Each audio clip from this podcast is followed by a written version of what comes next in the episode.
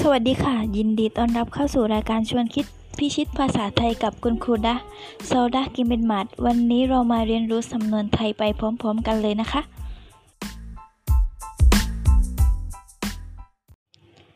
สำนวนไทยข้อแรกนะคะ ไก่งามเพราะขน คนงามเพราะแต่ง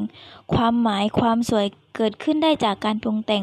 คนจะงามได้ก็ต้องแต่งตัวให้ดูดี 2. ข้าวใหม่ปลามันหมายถึง สามีภรรยาที่เพิ่งจะแต่งงานกันใหม่ ๆ ย่อมจะอยู่ในระหว่างกำลังเสพสุขสม มีรสมีชาติ